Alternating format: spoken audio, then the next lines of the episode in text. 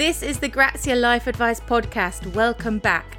I'm Rhiannon Evans, and we are all set to hear from another brilliant woman. This time, a renowned American author of books such as Prep and American Wife. Hello, I'm Curtis Sittenfeld. I am the author of several novels, including uh, the novel Rodham, and I'm today's guest on Grazia's Life Advice podcast. In her book Rodham, Curtis imagines the life of Hillary Clinton and the US as a whole if she had never married Bill. It was a way of addressing, I think, some of my own emotional confusion and some of my beliefs about our culture's hangups about gender. And so that mm. that had its satisfactions of course. Coming up how curtis responds to social media trolling and other unpleasantness. I don't I don't respond. Mm. I don't block them. I don't like I don't do anything. Yeah. And and and I hope that they imagine I didn't even see it. also, you'll have to stay with us right till the end of the chat to find out what this is all about. One of my pieces of advice is anonymously slip nasty mail under people's doors. It's another great chat, so let's get into it. Here is Curtis Sittenfeld. Hi, Curtis. How are you today? I'm doing well, thank you. Super excited to speak to you. I absolutely love Rodham, and it's just coming out in paperback here in the UK, which makes it even easier to pick up. Um, t- tell people about Rodham and what it is about. So um, it's a sort of alternate history of the life of the person we know as as Hillary Clinton. Although in mm. my version, she's Hillary Rodham because unlike in in real life, she never marries Bill Clinton. So they meet they meet in law school in the early 1970s. They fall in love. In real life, he proposed twice and she said no and then he proposed a third time and she said yes but in my version she says no a third time and she goes on to lead her own life and you know sort of blaze her own trail. Yeah i mean the book is so interesting and and for me it was kind of pulling apart you know why why didn't we love hillary the way we should have loved her? You know was it bill is it that she's a woman? Is there something fundamental un- fundamentally unelectable about women? And i just wondered why did you what made you sit down and think yeah this is a great idea. This is what I'm going to do next. Um, so i think there were a few forces that combined to make me think this was a great idea one was there was an American magazine that commissioned me to write a short story from Hillary's perspective in early 2016, hmm. well before the election. So I did that. I had that experience of, you know, sort of thinking from the point of view of like the former Secretary of State and, you know, a powerful woman in a pantsuit. Um, and then after the election, I was devastated. I certainly yeah. had been a Hillary supporter. And I, I would think about the fact that school children, American school children who knew Hillary was running, in many cases literally didn't know Bill Clinton existed, let alone that he had been president, let alone that he'd been, you know, a president that ha- that sort of has various kinds of baggage associated with him. So I thought to myself, what if adults who were voting also mm-hmm. didn't see Hillary and Bill as so intertwined? I mean, and obviously, you know, you wish Hillary had won. In that sense, you wish it be reality. But do you think it would be impossible or even practicable to, you know, extricate Hillary from Bill during that campaign, really and truthfully? I mean, so I think that there are probably about 20 different factors where if any one of them had been different, I think it would have been Hillary in the White mm-hmm. House instead of Donald Trump. So it's not as if I I think that her marriage was some singular mistake. And in fact, you know, I think that if it were the mid 70s and I were Hillary and Bill wanted to marry me, I, I, would say yes. Like, it's not difficult for me to understand why she did marry him. There is a sort of sliding doors element to the book of just thinking, you know, if, if mm-hmm. one thing had been different, what else would have been different. The, the book is a strange combination of being, I think, very literal about, mm. you know, what would it be like if they hadn't married, and then also being this total experimental fantasy. And and it's not even I mean, it, it's written realistically, but it's not necessarily what I think would have happened if they okay. hadn't married. Sure. And for you, you know, people have called it kind of a liberal or a feminist kind of fairy tale, a different, different alternate universe. I mean, was it enjoyable for you to write and explore where her life could have gone and where, in turn, society could have gone? Really. Yes. So it's a, it's funny because I think occasionally someone will say it's a liberal or feminist fairy tale and mean that as an insult, and I think to myself, thank you. You know like yeah. I'll take that. Um yeah i mean it was it was it was an interesting because i was writing this during the years that you know trump was in the white house there were times yeah. when i was reading you know say articles that had been written in the summer of 2016 prior to the election where clearly the assumption was that hillary would win. And it was very painful mm-hmm. to read those articles. Like it felt like a sort of retroactive exposure therapy. Um, but you know, it it also uh, was it was a way of addressing, I think, some of my own emotional confusion and some of my my beliefs about our culture's hangups about gender, and so that mm. that had its satisfactions, of course. Yeah, it's absolutely fantastic. And if you haven't picked it up, I definitely would recommend going and getting the paperback along with Prep. You're one of your books, which is actually one of my favorite books. So I want to tell people to pick that up too if they're popping by the bookshop. But we are here to hear your best advice. I've had a look at the advice first and it's all great. So let's crack on. Your first piece of advice is that different people are different. I mean, explain to me what that means and, and how and when you use that.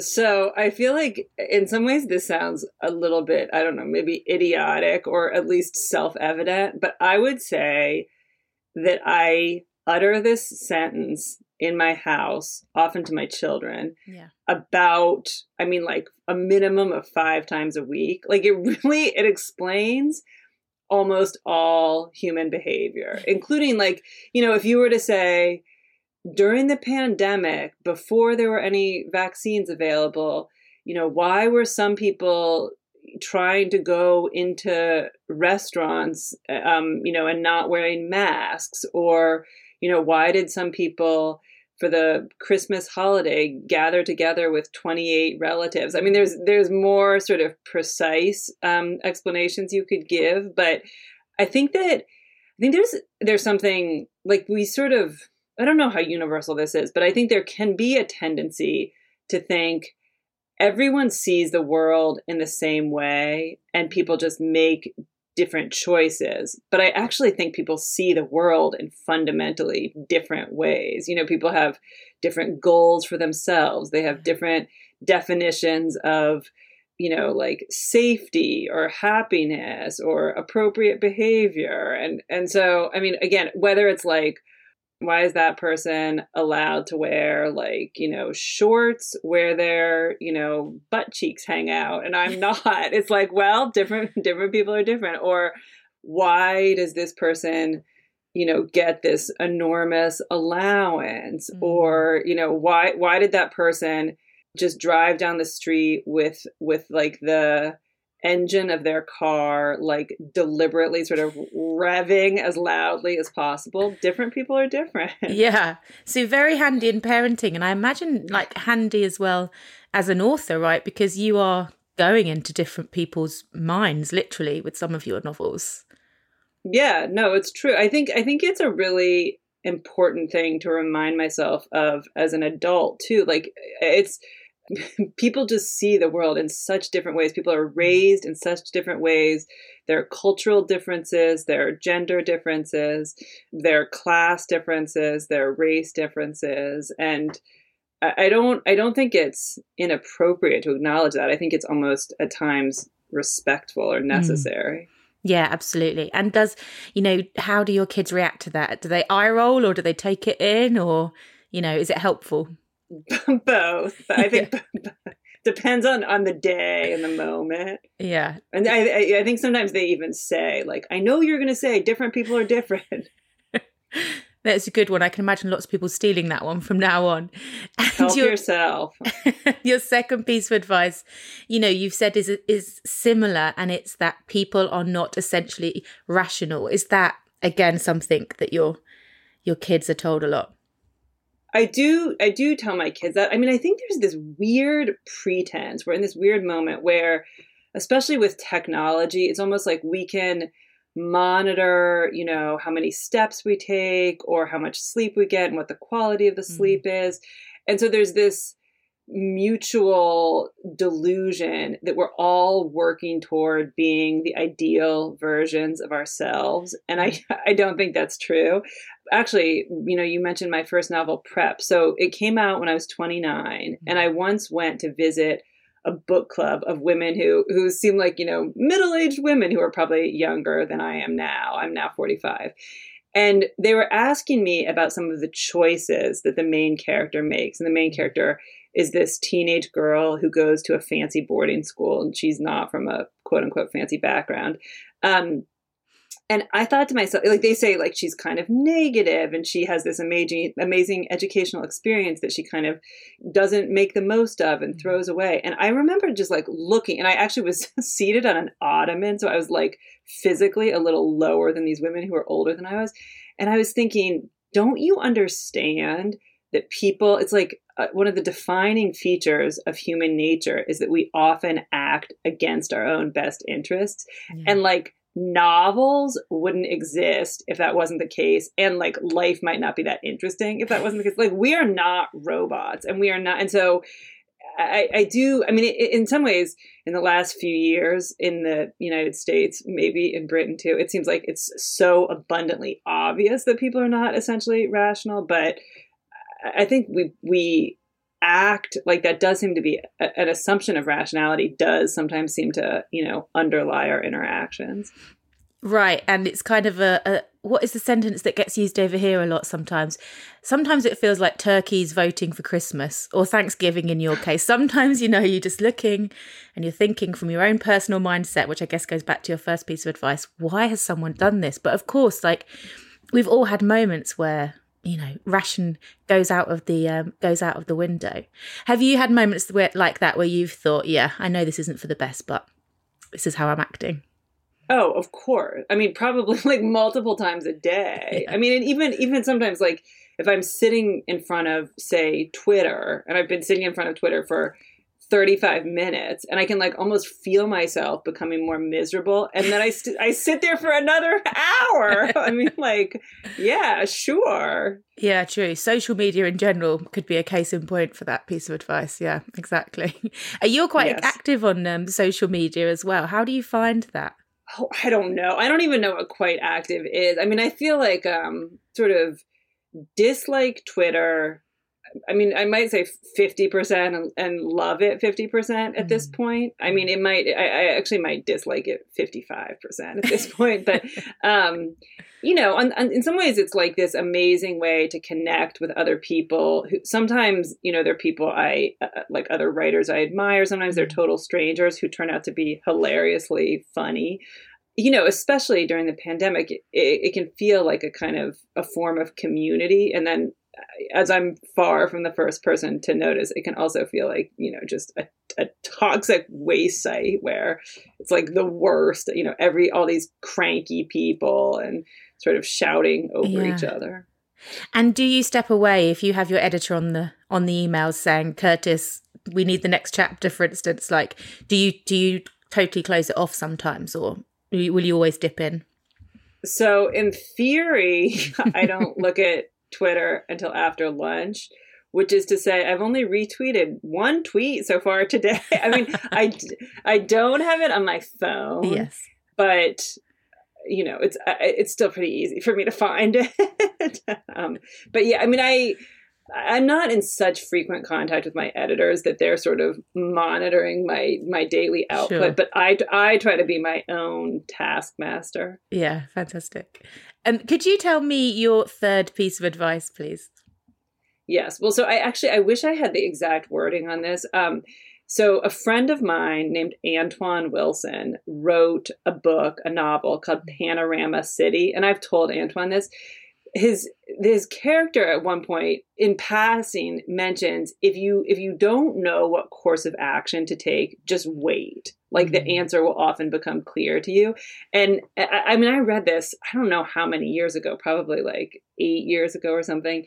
And i i felt like it was kind of profound because you know you don't always have the luxury of of time when you're making a decision but when you feel confusion things do often sort themselves out mm. or become much more obvious after a few days or weeks pass and and like you don't i think i think sometimes we put pressure on ourselves to make a decision or find resolution before it's necessary mm-hmm. Mm-hmm. Do you i mean this is one of two pieces of advice you've taken from from novels. I mean do you find a lot of you know learnings and ways of working things out in life through literature yourself? Absolutely. Absolutely. Mm. although it's funny because occasionally also on social media i'll see like someone will have taken a line from one of my books and it might even be a line of dialogue and put it over like a pretty background like a lake and it'll be about like some line about self-acceptance and and then it'll say like you know curtis sittenfeld and i'll think like I don't know if I believe that. Like the character said that, but I don't know. But then I do the exact same thing where I take I take stuff totally out of context and apply it to my own life from other people. Like it's not I mean there is there's a difference between a self-help book and a novel, but hmm. like I'm I, I make that sort of blurring between them myself. Yeah, I think like fiction has always been a way for us to figure things out in the world, hasn't it? In the sense that, you know, you the way you talked about Rodham as well, it's like it seems to make sense sometimes that seeing other characters play out things that you really should know deep down will help. You know, it's always easier to give advice to other people and probably easier to see it spelled out to other characters, probably. Oh, yeah. And, and have you ever heard? I think that, you know, when children play pretend games like House or whatever, it's it's almost like they're practicing yeah. being humans and and i think that that's that's can be what fiction is too where it's like doing something with your brain i don't know maybe like improv is like this which i've never participated in but um or being in a play is like this where it has a very close relationship to reality but it's mm-hmm. not reality yeah, no, absolutely. And can I ask, you know, obviously the quotes thing is one thing, but how do you feel when you're an author, you're sat in a room on your own a lot of the time? Do you have to block out that that knowledge that millions of people are going to read your words, put weight into your words, put their own interpretation into your words, or or is it something that enhances your writing experience?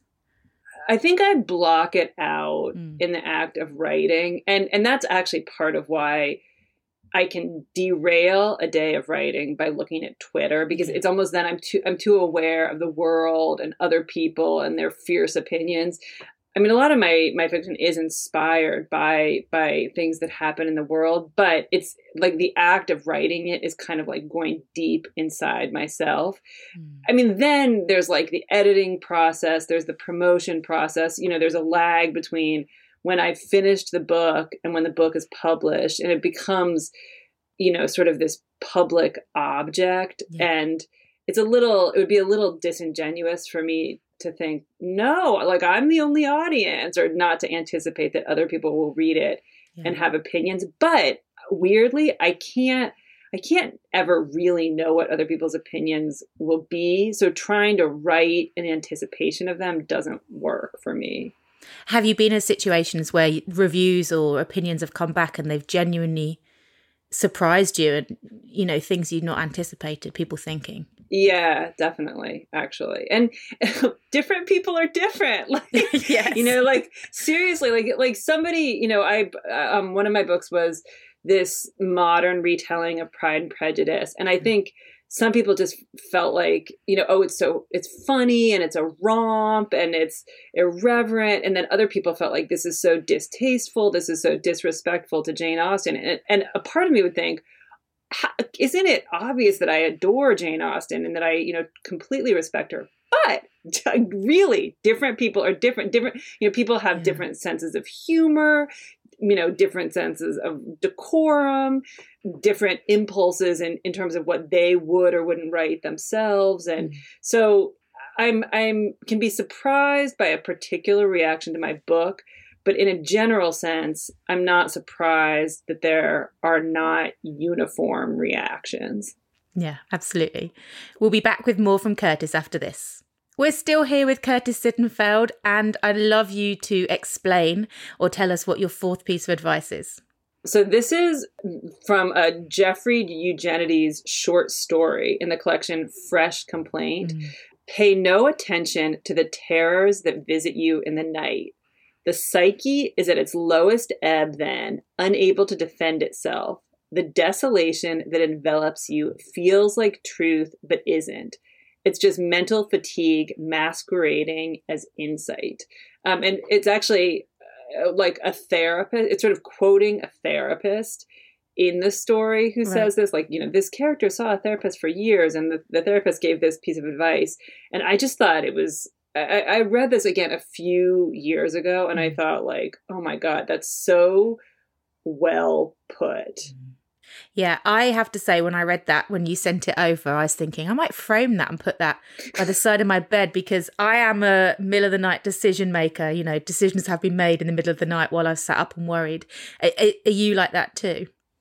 I certainly there are times, including large chunks of time, where I'm awake during the middle of the night. Mm. I don't, I don't, I never do anything like I don't turn on the light. I don't look at my phone. I don't read, which I'm not, it's not like a, I don't judge people who do. You know, I think everyone kind of, different people are different. Everyone manages this in their own way.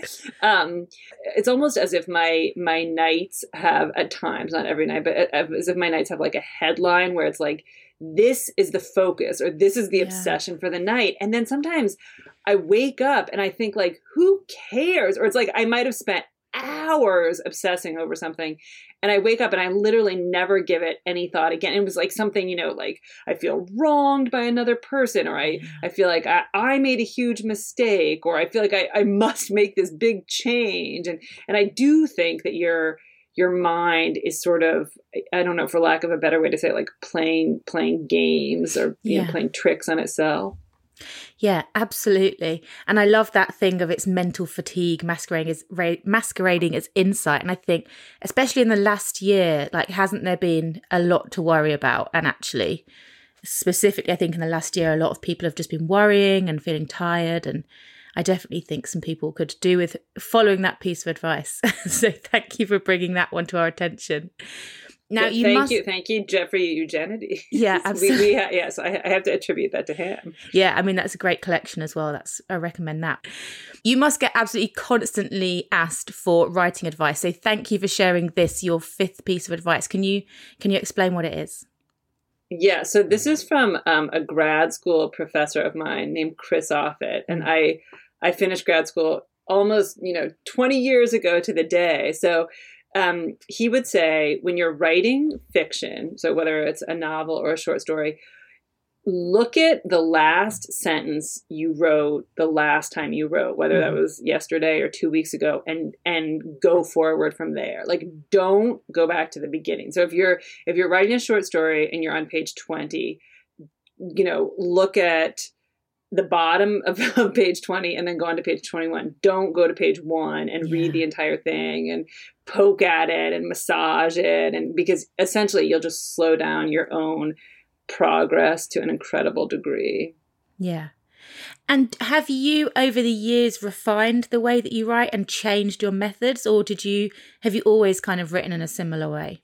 I think I actually have changed my methods and it's not it feels effective but not i'm not entirely like at peace with it so i now write an incredibly messy first draft where mm-hmm. it's it'll be almost like half sentences or like chunks where i'm i put in brackets like and then you know this this will go here or like fix this idea or something like that or like you know i need to do research and it's almost like just trying to get the overall structure in place but mm. no human being besides me could could read it and perceive it as coherent and then i go through and like make the sentences all make sense. And then I try to make the sentences, you know, do things even better than merely make sense. And so I think I actually, I mean, there's variations on this advice, which is sort of like, you know, write messy first drafts or, and then improve and revise. And, and this is a very nitty gritty kind of piece of advice along those lines. Yeah. Uh,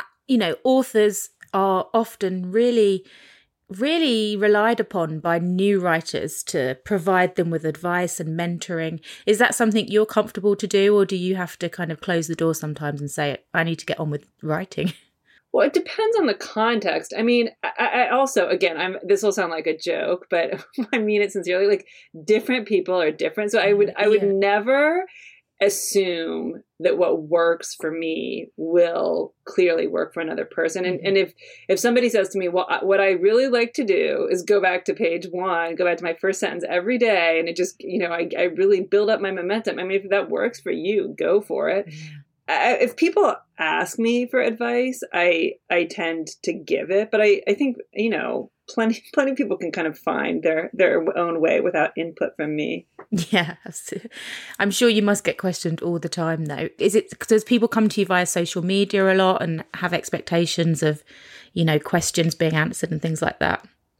Sometimes. I mean not not like to a degree that feels burdensome and mm-hmm. honestly if it does feel burdensome i would say I ignore it. I you know this makes me think there's a piece of advice I didn't put on here that I should have. I didn't I didn't like you know think to mention before today, but well there there's two things I've done that I think because I'm a very like, you know, ambivalent person and I'll think those were like no question those were some of the best decisions I have, I've ever made. One was taking Twitter off my phone mm-hmm. and two was I joined Twitter in 2013 and basically I don't think I've ever engaged with a person who's said something kind of nasty or mm-hmm. confrontational to me. Like if someone disagrees with me in a respectful way, I might respond. But in general, like, you know, I feel like I should knock on wood. I haven't gotten like an enormous quantity of of people sort of harassing me, but when someone harasses me, if if someone says something kind of harassing, like I don't I don't respond, mm. I don't block them, I don't like I don't do anything. Yeah. And and and I hope that they imagine I didn't even see it. but but yeah, I just I feel like you can I mean you could spend a lot of time and energy dignifying a person who would reach out to a stranger and insult yeah. them about any about their their writing, their personality, etc. Yeah, that's a big issue, isn't it? People acting authors into bad reviews. I mean, why bother? Just uh, just leave it. Leave it where you want to leave it. Your sixth piece of advice actually feeds into this. It don't compare your backstage to someone else's front stage. And and is that about kind of perceptions on social media and things?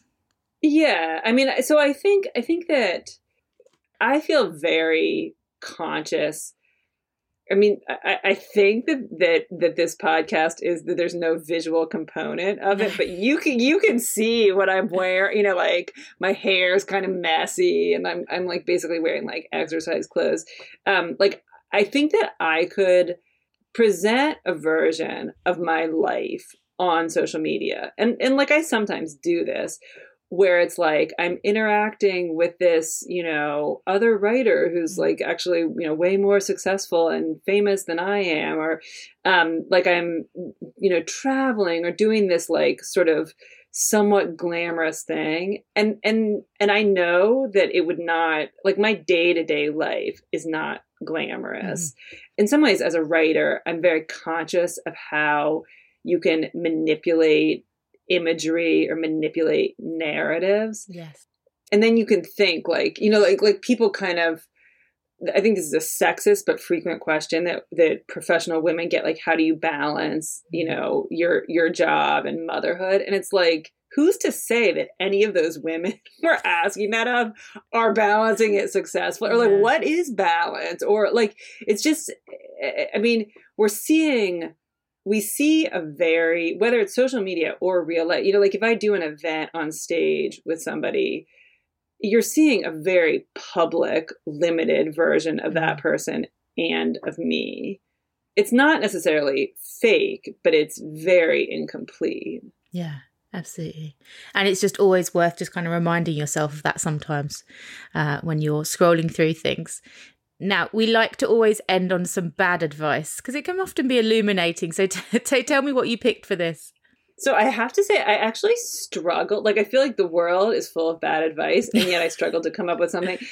I think this is definitely true during a pandemic. Mm-hmm. I don't know if I think this is true under normal circumstances, but I think people say you have to do what's right for you or you have to do what's right for your family. Mm-hmm. I think that that that can be a justification for making selfish choices. Right, yeah. Like I mean it just it felt like, you know, during the pandemic in the United States when you know, before vaccines were widely available, it felt like there's a difference between, you know, it's like if you have a job and you're expected to be there, that's one thing. But if you're like, yeah, our my my family just socializes with these eight other families because it feels good to us. It's it's important for our mental health to have a social outlet and like that is a mm-hmm. choice. It might indeed be what's best for your family, but if every family mm-hmm. made that choice, then you know, then the pandemic might last more than a year. Imagine that.